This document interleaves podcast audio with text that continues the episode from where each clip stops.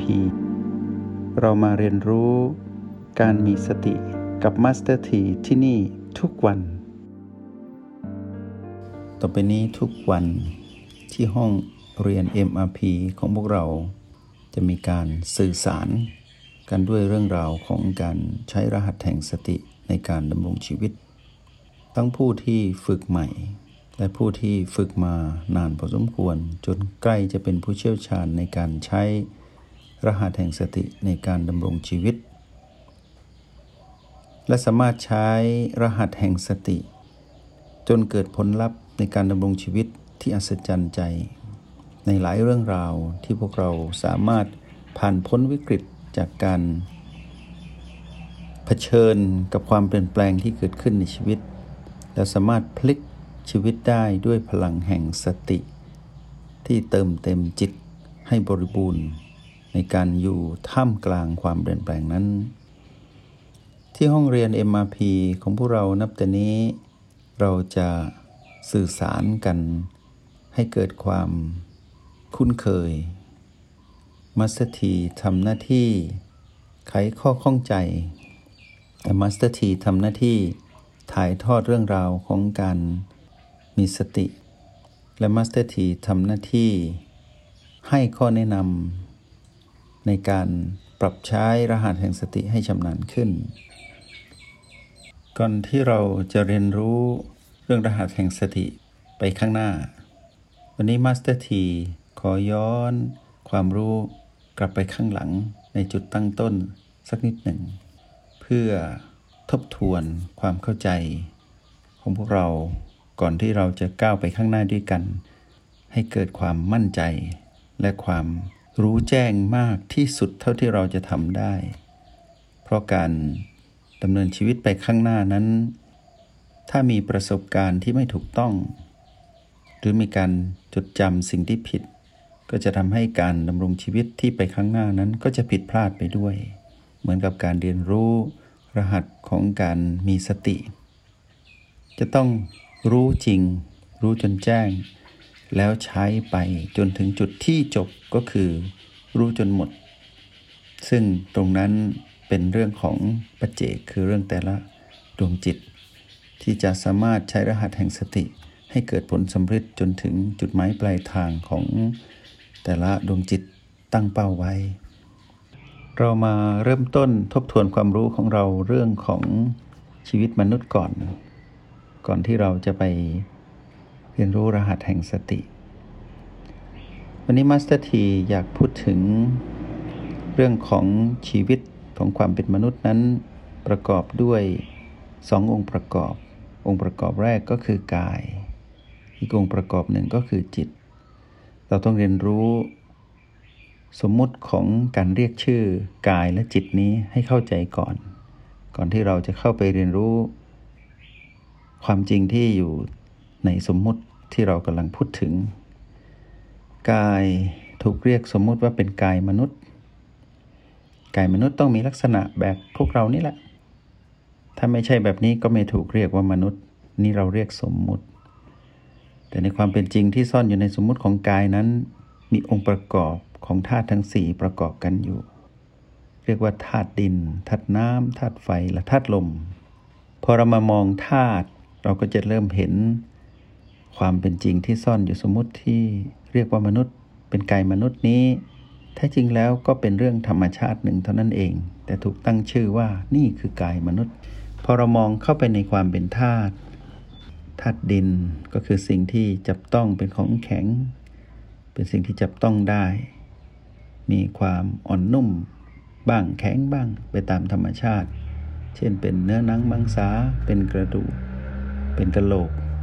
เป็นเส้นผมเส้นขน ตามที่เราคุ้นเคยกับการเรียนรู้ในความเป็นจริงเราเห็นอยู่ และองค์ประกอบนี้ก็มีความชัดเจนของตัวเอง คือมีลักษณะที่เป็นของแข็งเรียกว่าธาตุดิน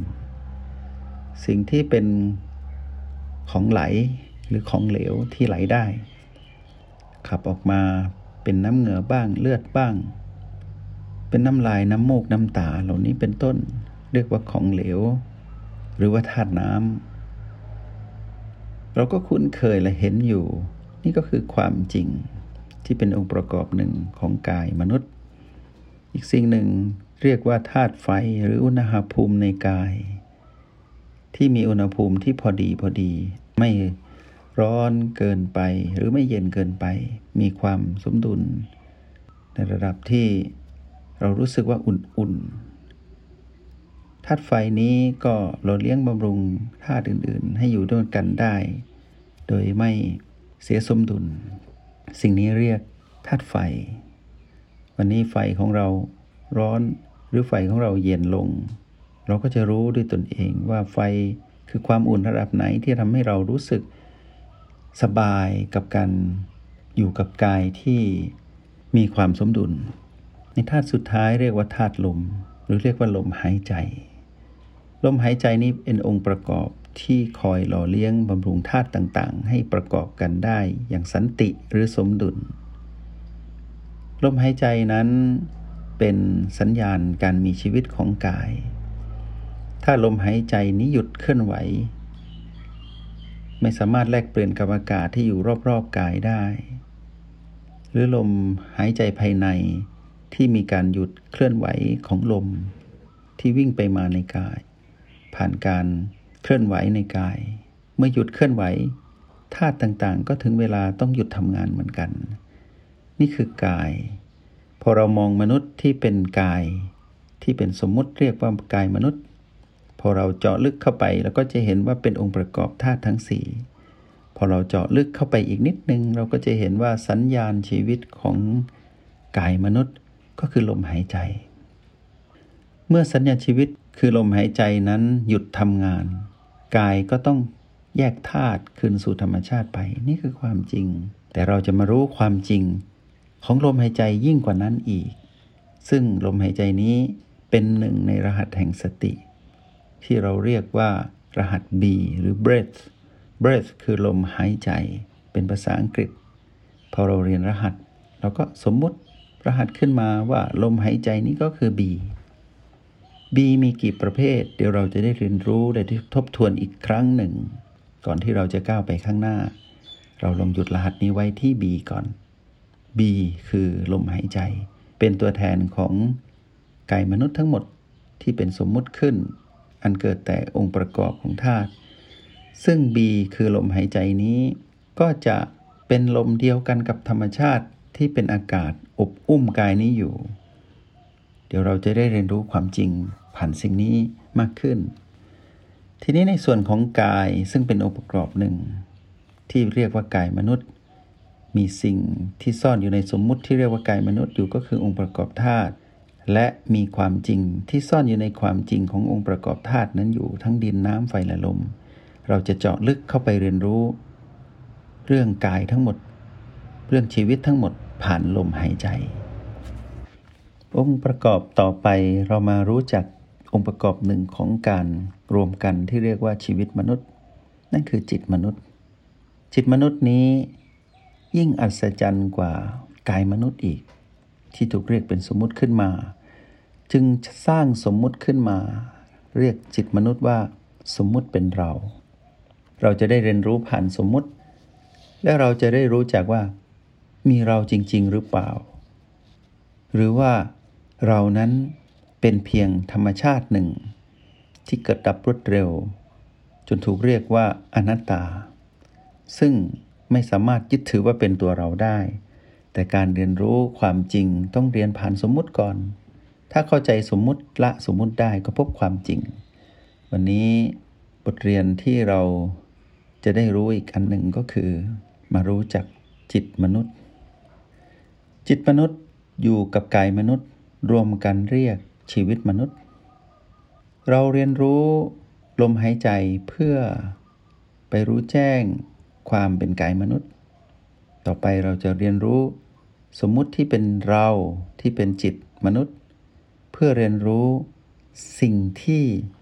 ไม่มีเรา เรียนรู้ผ่านความเป็นเรา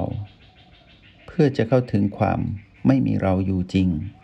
เป็นแค่เพียงธรรมชาติที่เกิดดับรวดเร็วยึดถือไม่ได้ แต่ก่อนที่จะไปถึงจุดนั้น มารู้จักและจับต้องสิ่งที่พอจะจับต้องได้ก่อนก็คือคำว่าจิตมนุษย์ จิตมนุษย์ถ้าเราสมมุติเรียกว่าเรา เราเป็นจิตมนุษย์ แล้วเราเป็นจิตมนุษย์แบบไหน ถ้าเราเคยเรียนผ่านโปรแกรม MRP หรือเรียนรหัสแห่งสติเราจะเห็นว่าเรานั้น เป็นจิตปัจจุบัน ฉันคือจิตปัจจุบัน ฉันอยู่ที่บ้านปัจจุบันของฉัน บ้านปัจจุบันของฉันก็คือกาย กายนี้มาให้เราอยู่สร้างขึ้นมาเพื่อให้เรามาอยู่อาศัย แล้วเราก็เป็นจิตมาอาศัยอยู่ในกายนี้ ตั้งแต่วันที่เรามาอยู่ในคันของแม่ จนออกจากครันแล้วก็หายใจเอง แล้วก็เป็นเราในปัจจุบัน เราเป็นจิตผู้มาครองกายนี้อยู่ จิตดวงนี้ก็สืบต่อมาจากจิตดวงก่อนๆ เหมือนกับกายที่เรามาครองตอนนี้ณปัจจุบันนี้ เดี๋ยวนี้ ก็มาจากกายที่มาจากกายก่อนๆ เป็นกายทารกน้อยที่อยู่ในคันของแม่ แล้วก็มาเป็นกายที่โตขึ้นเรื่อยๆ จนมาเป็นกายปัจจุบัน ก็สืบต่อกายนี้ ถ้าไม่มีการสืบต่อจากกายก่อนๆกายของวันวานกายของปีก่อน ก็มาเป็นกายนี้ไม่ได้ และกายนี้ก็ต้องสืบต่อไปเรื่อยจนถึงวันที่กายนี้หยุดหายใจ วันนั้นกายก็คืนสู่ธรรมชาติ จิตก็เหมือนกัน จิตที่มาครองกายนี้อยู่ตั้งแต่วันแรกที่มาอยู่ในคันของแม่ จนได้มาเป็นกายในปัจจุบันที่มาอาศัยอยู่ในกายปัจจุบัน จิตผู้มาครองก็คือเรา ครองมาเรื่อยๆ เกิดดับ ถ้าไม่มีจิตที่สืบต่อมาจากจิตเมื่อวาน จิตปีที่แล้ว จิตตรงนี้ก็ไม่รู้จะมีที่มาที่ไปอย่างไร ก็ต้องสืบต่อกันมาอย่างนี้นี่คือธรรมชาติ และจิตนี้ก็ต้องสืบต่อไปเรื่อยๆพร้อมกับการอยู่ร่วมกันกับกาย ที่เราสมมติเรียกมนุษย์ เราเป็นจิตปัจจุบันเท่านั้นเอง และเราก็อยู่กับกายปัจจุบันเท่านั้น แต่เราสืบต่อมาจากกายอดีต และเราก็เป็นจิตอดีต สืบต่อไปเรื่อยๆ เพื่อไปอนาคต ซึ่งไม่รู้จุดเริ่มต้นของอดีต และไม่รู้จุดสิ้นสุดของอนาคต การเรียนรู้ความเป็นจริงที่ปัจจุบันจึงเริ่มเกิดขึ้น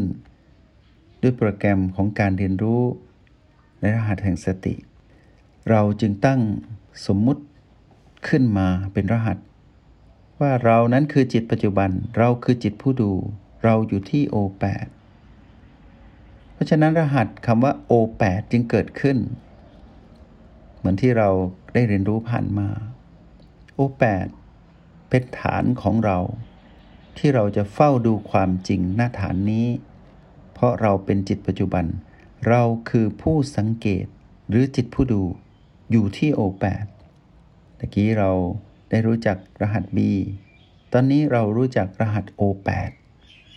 เราจำได้สองรหัสแล้ว และเราก็รู้แล้วว่า เรานั้นอยู่ที่ O8 เรานั้นไปสัมผัส B การเรียนรู้ที่ผ่านมาของเราก็ได้ทบทวนขึ้นมาอีกครั้งหนึ่ง Master T คิดว่าผู้ที่เรียนรู้ รหัสทั้งสองคือ B